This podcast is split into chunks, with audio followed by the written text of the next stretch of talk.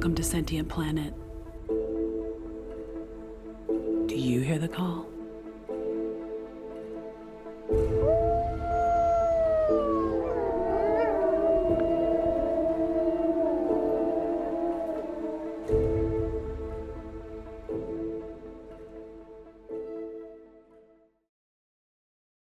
Hi, I'm Susan Woodward. Today we step back a little from our stories about the southern resident orca to take a closer look at their environment through unusual eyes. Stefan Freelan is a mapmaker at Western Washington University. In 2009, he drew the official map of the Salish Sea and surrounding basin. This map without borders became a key element in a decades long effort to name and bring awareness to a whole, complex, and utterly unique ecosystem. This time, the name adoption appeal succeeded, and today, people who live along the waters of British Columbia and Washington state know they are part of the Salish Sea, thanks to campaigners and Stefan. This is a podcast for the map geeks, but Stefan has some wisdom for us all about the health of the Salish Sea and the life forms who depend upon it, as well as the responsibility we all share to protect them.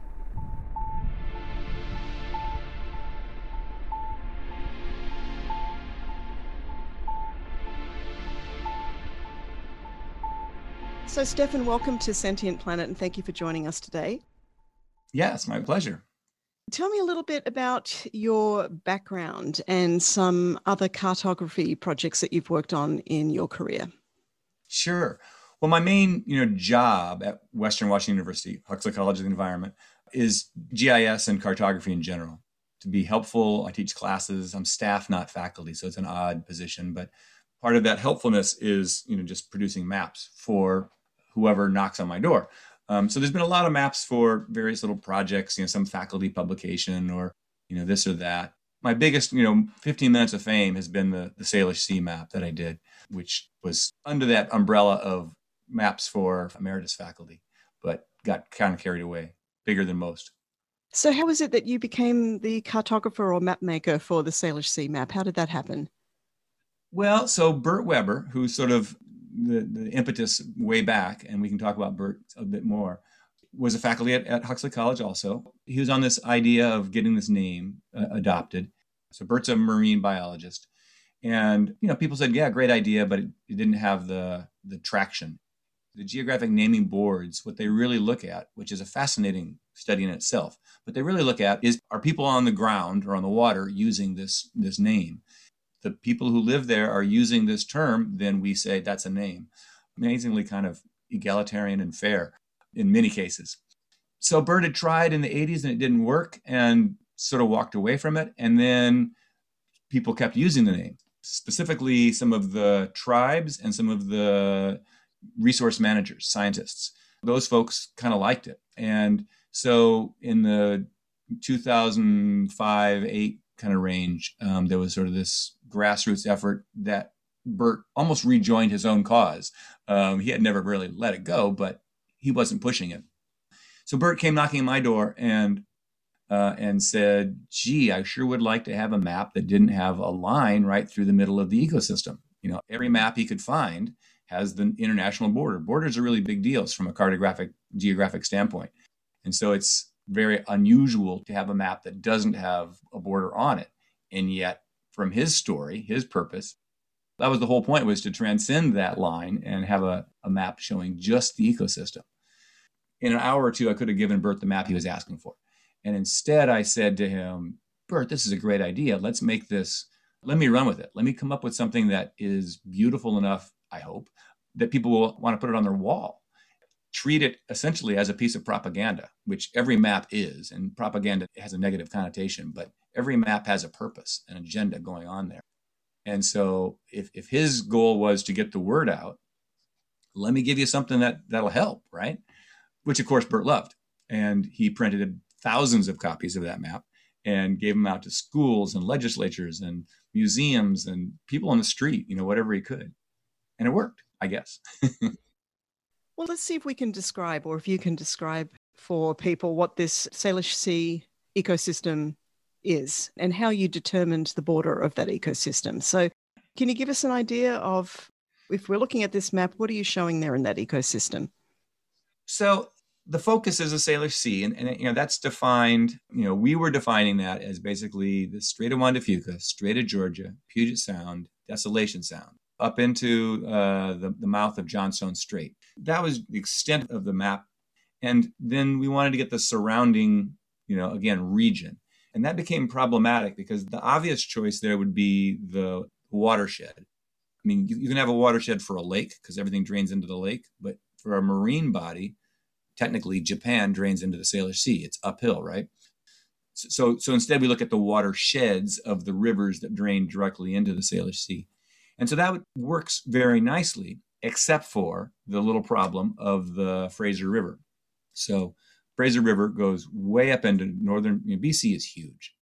I think it's something like 50% of the fresh water comes into the Salish Sea is coming down the Fraser. It's a massive amount of water for a huge drainage area which is important, of course. And from, again, back to map and purpose, you know, what we are trying to do is focus the map on the Salish Sea and then a little bit of the area around it. And so if we included all of that Fraser River watershed, the Salish Sea looked small, insignificant. The map title is The Salish Sea and Surrounding Basin. By basin, we are looking at sort of that bowl that drains directly into the Salish Sea. And we somewhat arbitrarily said, we're not going to count, we're not going to map, show all of that upper Fraser River. So that's a big debatable decision that we made, focusing you know, to, to, get it down to a map scale that could be printed on 11 by 17 paper and hung on the wall. Right. That then allows us to have the detail to show, you know, really the, the map has, I, I think, you know, pretty much three data layers. The saltwater, there's the land, the rainforesty, you know, lowland up to the alpine, up into the snow and rocks. Uh, and then a freshwater, I've added creeks and lakes. So those are really the only data layers. As you pick up the map, it's, you know, the Salish Sea is obviously fills almost the page. It's the strong blue color, so it gets your attention there with a more subtler land around it. And then this basin boundary defined, which is on the map is basically I'm just adding a mask so semi transparent fading out of the stuff that's beyond that basin boundary. That's the vibe that we were trying to get of ecosystem. So you're describing an extremely thoughtful and detailed approach. Did you kind of, when you went to work on this project, did you kind of understand out the gate that that was how you wanted to do that approach with these four layers? Or was it part of your creative process as you got into it, you started seeing more and more how you could start to get that information across to people visually? Yeah, it was definitely a process. The first obvious was, well, let's just use an air photo, a satellite imagery you know, that will capture the trees and whatever. And what we found oddly is that the satellite imagery very, very much tells the, the human footprint is too strong of, a, of an image. Even at that scale, what you see is the Vancouver and the Victoria and the Bellingham, you know, these footprints of Seattle and Olympia, and even the you know the railroads and the the big power line strips and the interstates, all those show up, and so it, it actually diverted the attention from that, that marine e- ecosystem. It'd be great to to create a satellite image, you know, pre-Euro contact for the Salish Sea basin, you know, to go to basically erase all those cities and put in trees and have a, an unadulterated image of what it might have looked like.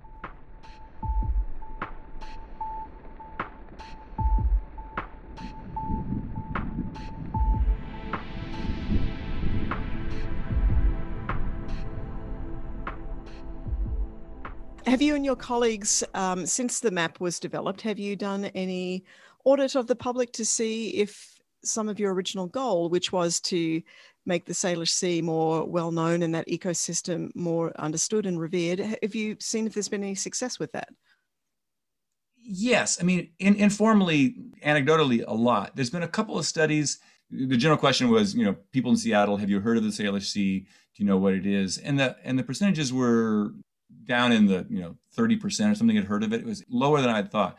Puget Sound is somewhat insular in Seattle, especially and in the you know, the naming process, there was people saying, well, we should just call the whole thing the Greater Puget Sound, which has a little a little offensive geographically. But anyway, so I think outside of Seattle, my sense anecdotally is that it's much wider adoption and, and awareness. I mean, again, the early adopters seem to be the indigenous, the tribal groups. The Coast Salish Gathering adopted that name, and that that group of people saw the power of a name and a commonality for the multiple tribes and nations, and the resource managers. But the, then behind that has been the whale watching and the museums and the schools and the you know jumping right on board was a whole larger group of people that just love the the water and the islands and the and the hiking. So, well, let's break it right down. Why the word Salish? What does that word reference, and why were Bert and others interested in naming that ecosystem that word? So, again, Bert, he's he's studying, you know, estuaries and concerned. I mean, this is the same within a year or two of uh, the Exxon Valdez spill, which covered coincidentally the amount of oil in Exxon Valdez would pretty much fill the Salish Sea. Mm. That's his mindset of, you know, we're bringing in similar boats, tanker boats, into his beloved estuary. And he's challenged by the fact that we have so many different jurisdictions. You've got Canada and the United States, Washington, British Columbia, something like 60 different tribal nations affiliations, counties, cities, the list just goes on and on and on, nonprofit groups, and so many sort of fingers in the pie and even just within the US, you've got NOAA, you've got Fish and Wildlife, and they're all treating this as a fragmented entity. And from his standpoint, the commonality from Olympia to you know Quadra Island was greater than the difference from US to Canada. So he thought that there would be a power in a name that tied these all together, that would unite the research, would unite the, I think more than the research, even though the people, you know, again, the the citizens of that basin, the people who are interacting with the marine environment. He wanted them to all feel, you know, ownership, branding, basically. So he went looking for a term, and through, I, think, brilliance, stumbled on the Salish Sea as a term.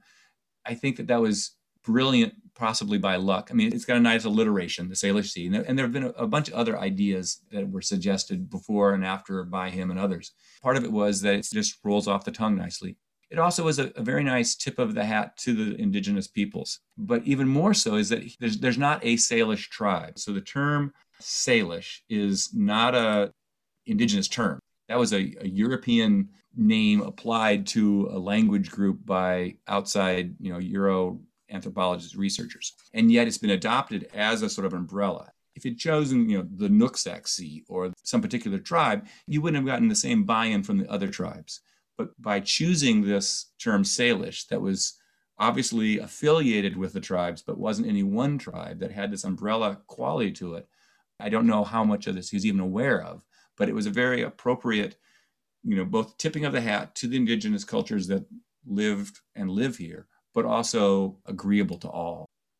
What I'm hearing is Salish was a term that was a European term that was adopted, I guess, by early European settlers in the region. And it was a term that they would use to describe all indigenous people who were living here prior. Is that is that what you're saying?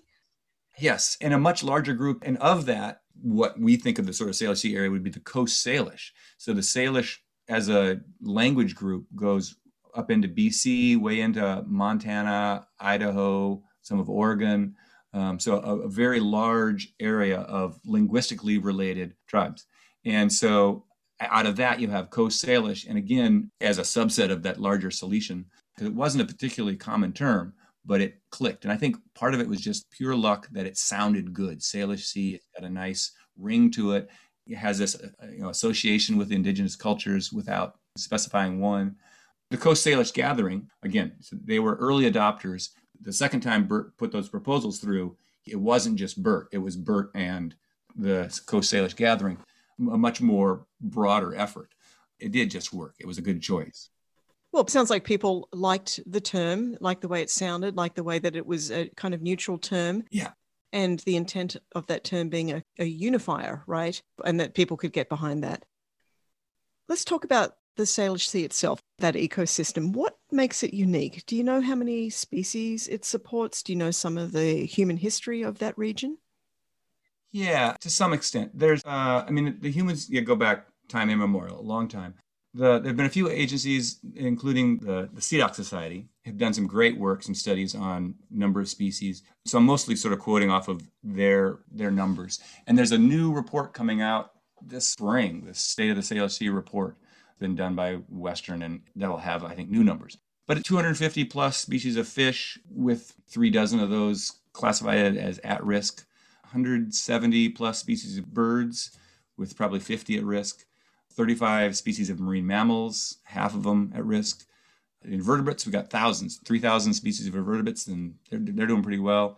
And there's two species of sea turtles, both of which are at risk. And you don't hear very much because they're at risk. So hundreds of different species, which makes it unique. How is the Salish Sea unique? I mean, geez, uh, it's hard for me to even, it seems so obvious, you know, uh, having lived here. It's, it's, it's an amazing place. You've got hundreds of islands, depending on how you define an island, but let's say 400 plus islands.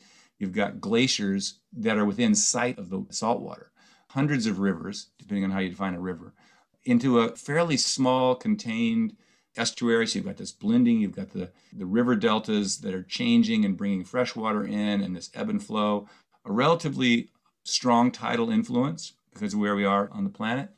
So a big tidal change, flushing in and out every day, a couple times a day and yet it gets the, the extent of the Salish Sea gets down into Olympia and up into the, the northern Gulf Islands, where the flushing doesn't happen very much. And so, from a scientific standpoint, you've got places where you get a lot of tidal change, a lot of salt water, places where you get a lot of fresh water coming in, places where it's far enough into the fingers of, of the estuary where you don't get as much of an exchange or flushing. So there's just a huge range of temperatures of water and you know, living species variety and diversity, and having the mountains right there up to Mount Rainier, 4,000 meters draining straight into the water, some of which is 600 meters deep in places.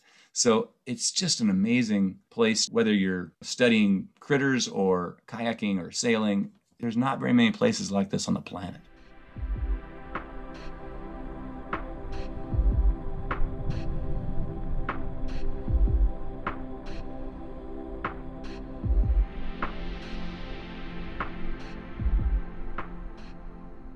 So there was pushback, of course, when Bert proposes this name and he's putting it through the various channels.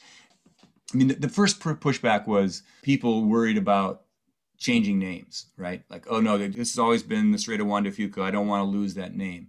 And that was just a straight confusion because that was never the intent. And so we were very careful to always say this is a this is a new term, not a replacement term. Again, looking at the map, there's very little text on the map. I labeled the rivers and Strait of Juan de Fuca, Strait of Georgia, Puget Sound, Desolation Sound. That was really important because we wanted to make sure right there on you know the map that the Salish Sea is being you know added as a term in addition to those. So no one had to worry about you know I've it's always been the Puget Sound, and, and we wanted to support that kind of emotional attachment to place, not not undermine it.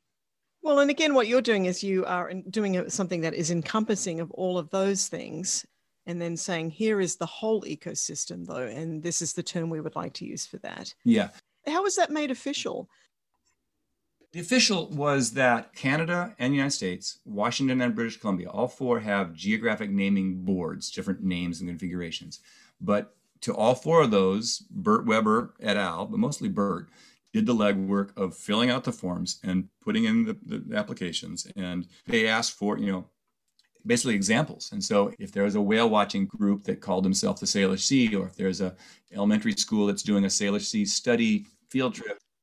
Oh, some supporting evidence of how the term's already in the common vernacular. Exactly. And these naming boards have individuals, people from various. They, they would have a you know a teacher and a politician and a you know industry person representative somehow and they would discuss it and say yay or nay. So 2009, and then the last one in 2010, the final one was approved. But all four of those government agencies said yes, and it became then official. There's, of course, the naming boards. And so 2009, the Salish Sea was the name of the year for the North American, whatever naming society. 2008 was Obama, so we were in good company. And 2009, the, the runner-up was Twitter. So we were uh, Salish Sea. You know, there's not that many new names for places, uh, so it was, it was, a big deal. Like Denali was a big deal. So we got press from just being a new name at all. But another one of the pushbacks was that sea was inappropriate.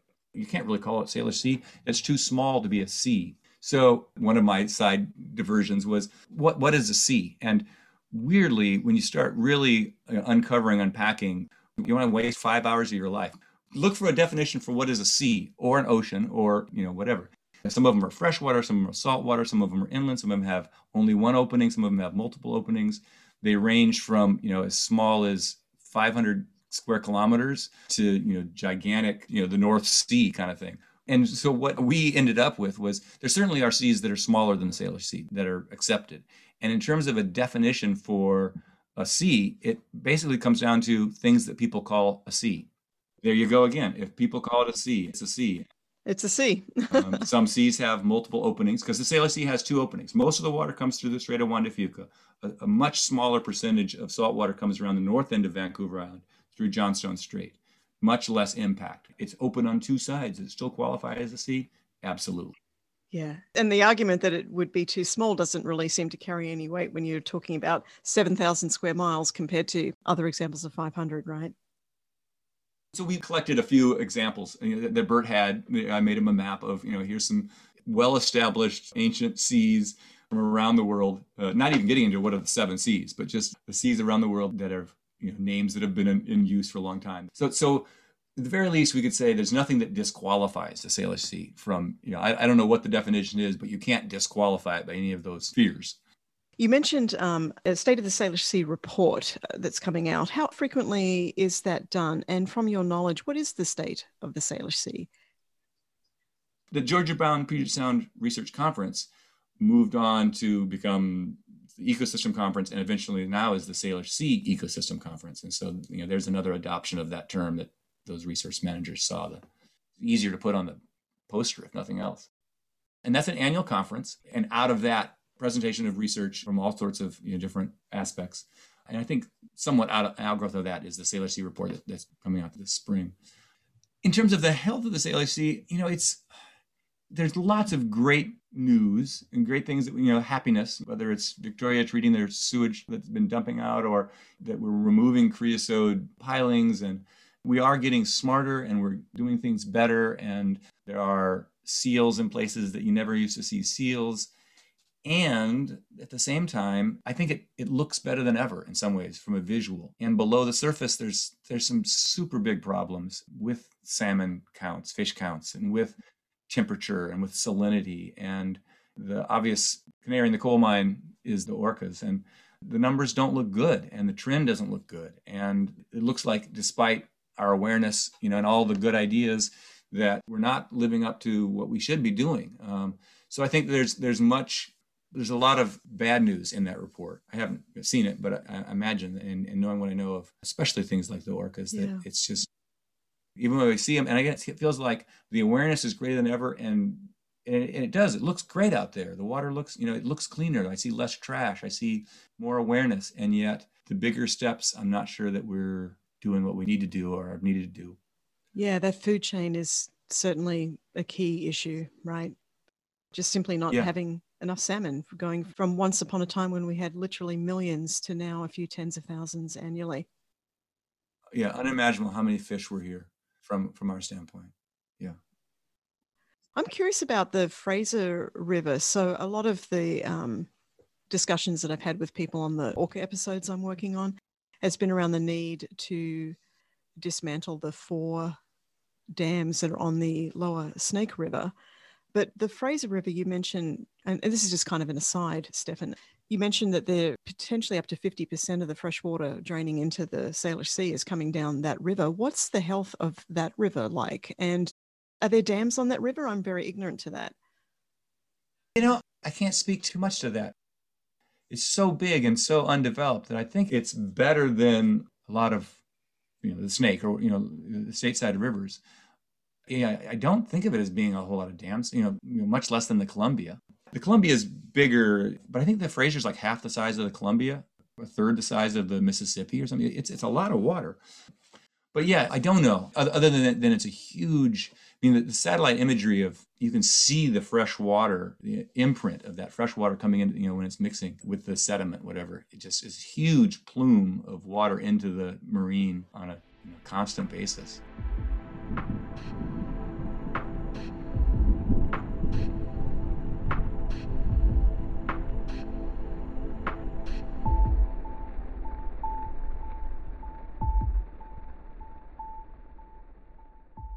So over the years, there was the Gulf of Georgia.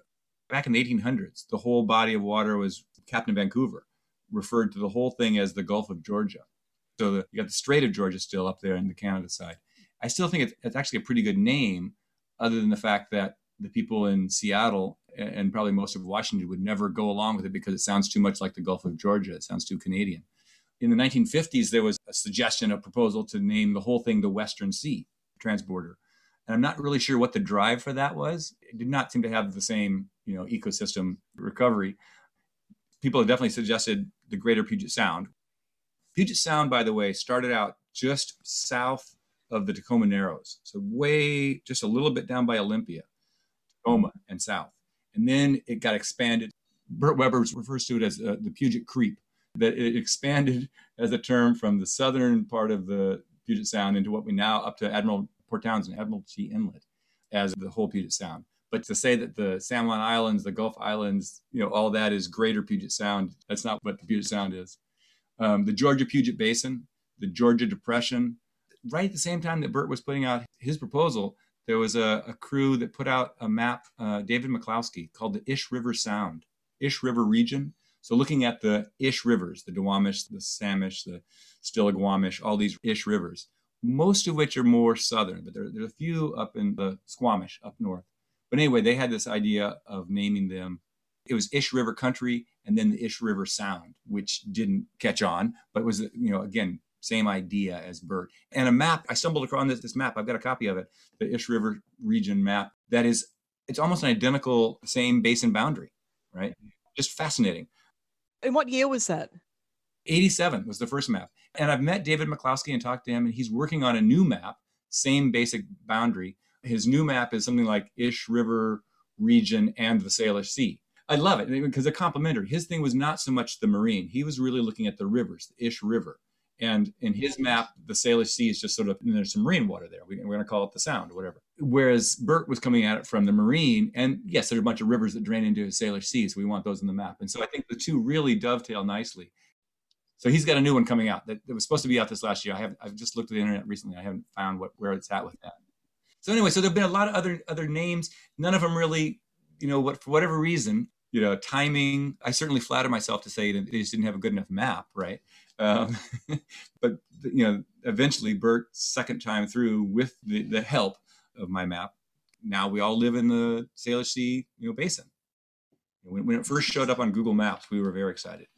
It sounds to me when you talk about Bert and um, and also your own thoughts on this that really an ideal here would be that there would be a future where we are all looking at the whole ecosystem of the Salish Sea whenever we are making decisions as a species about dams, about fisheries, about all sorts of about washing your car. Yeah, about everything.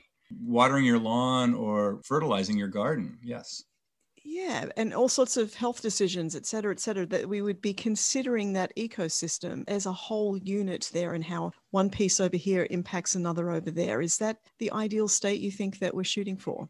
Yes I mean, and definitely that that you know again that was the, the impetus behind bert's initial work in 1988 and then again in, in 2008 and uh, and certainly mine as well. And i was one of the, the sort of early adopters as well that i, I had heard the term and was using it. I was sailing out in the San Juans and the Gulf Islands and, and liked the idea of this larger descriptor for all these waters. That, that was the drive. That part of the power of a map, of a name, is that people then will own it, will, claim it as their own, will in subtle and not so subtle ways that'll change their behavior. Right, and we talk about the southern resident orcas. That we're starting to think of those as, you know, yeah, those are Salish sea creatures, our water and our species that we're we're talking about here. Mm-hmm. And this is their home. Yeah, and it's not a, a U.S. problem or a Canada problem. It's a Salish Sea problem. Well, your map is stunningly beautiful. I love it. I have a copy of it up in my studio, and I love that you've made it available for anybody. So, where do people get a copy if they want to download it? Maps.stefanfreelan.com, M A P S story, and some of the science going there as well that I encourage people to print both sides just so that they've got some of the story as well. Great. All right. Well, thank you very much for your time today. Likewise. Thanks for your work. And I look forward to lots of good podcasts coming out.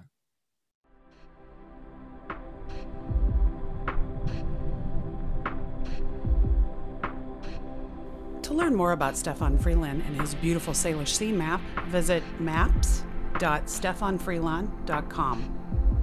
Sentient Planet is brought to you by co creators Susan Woodward and Tiffany Owens. Social media by Bridget MacArthur. Art direction by Janet Grimwade. Original cover art by Vonda Whitley. Photograph by Mark Stoop.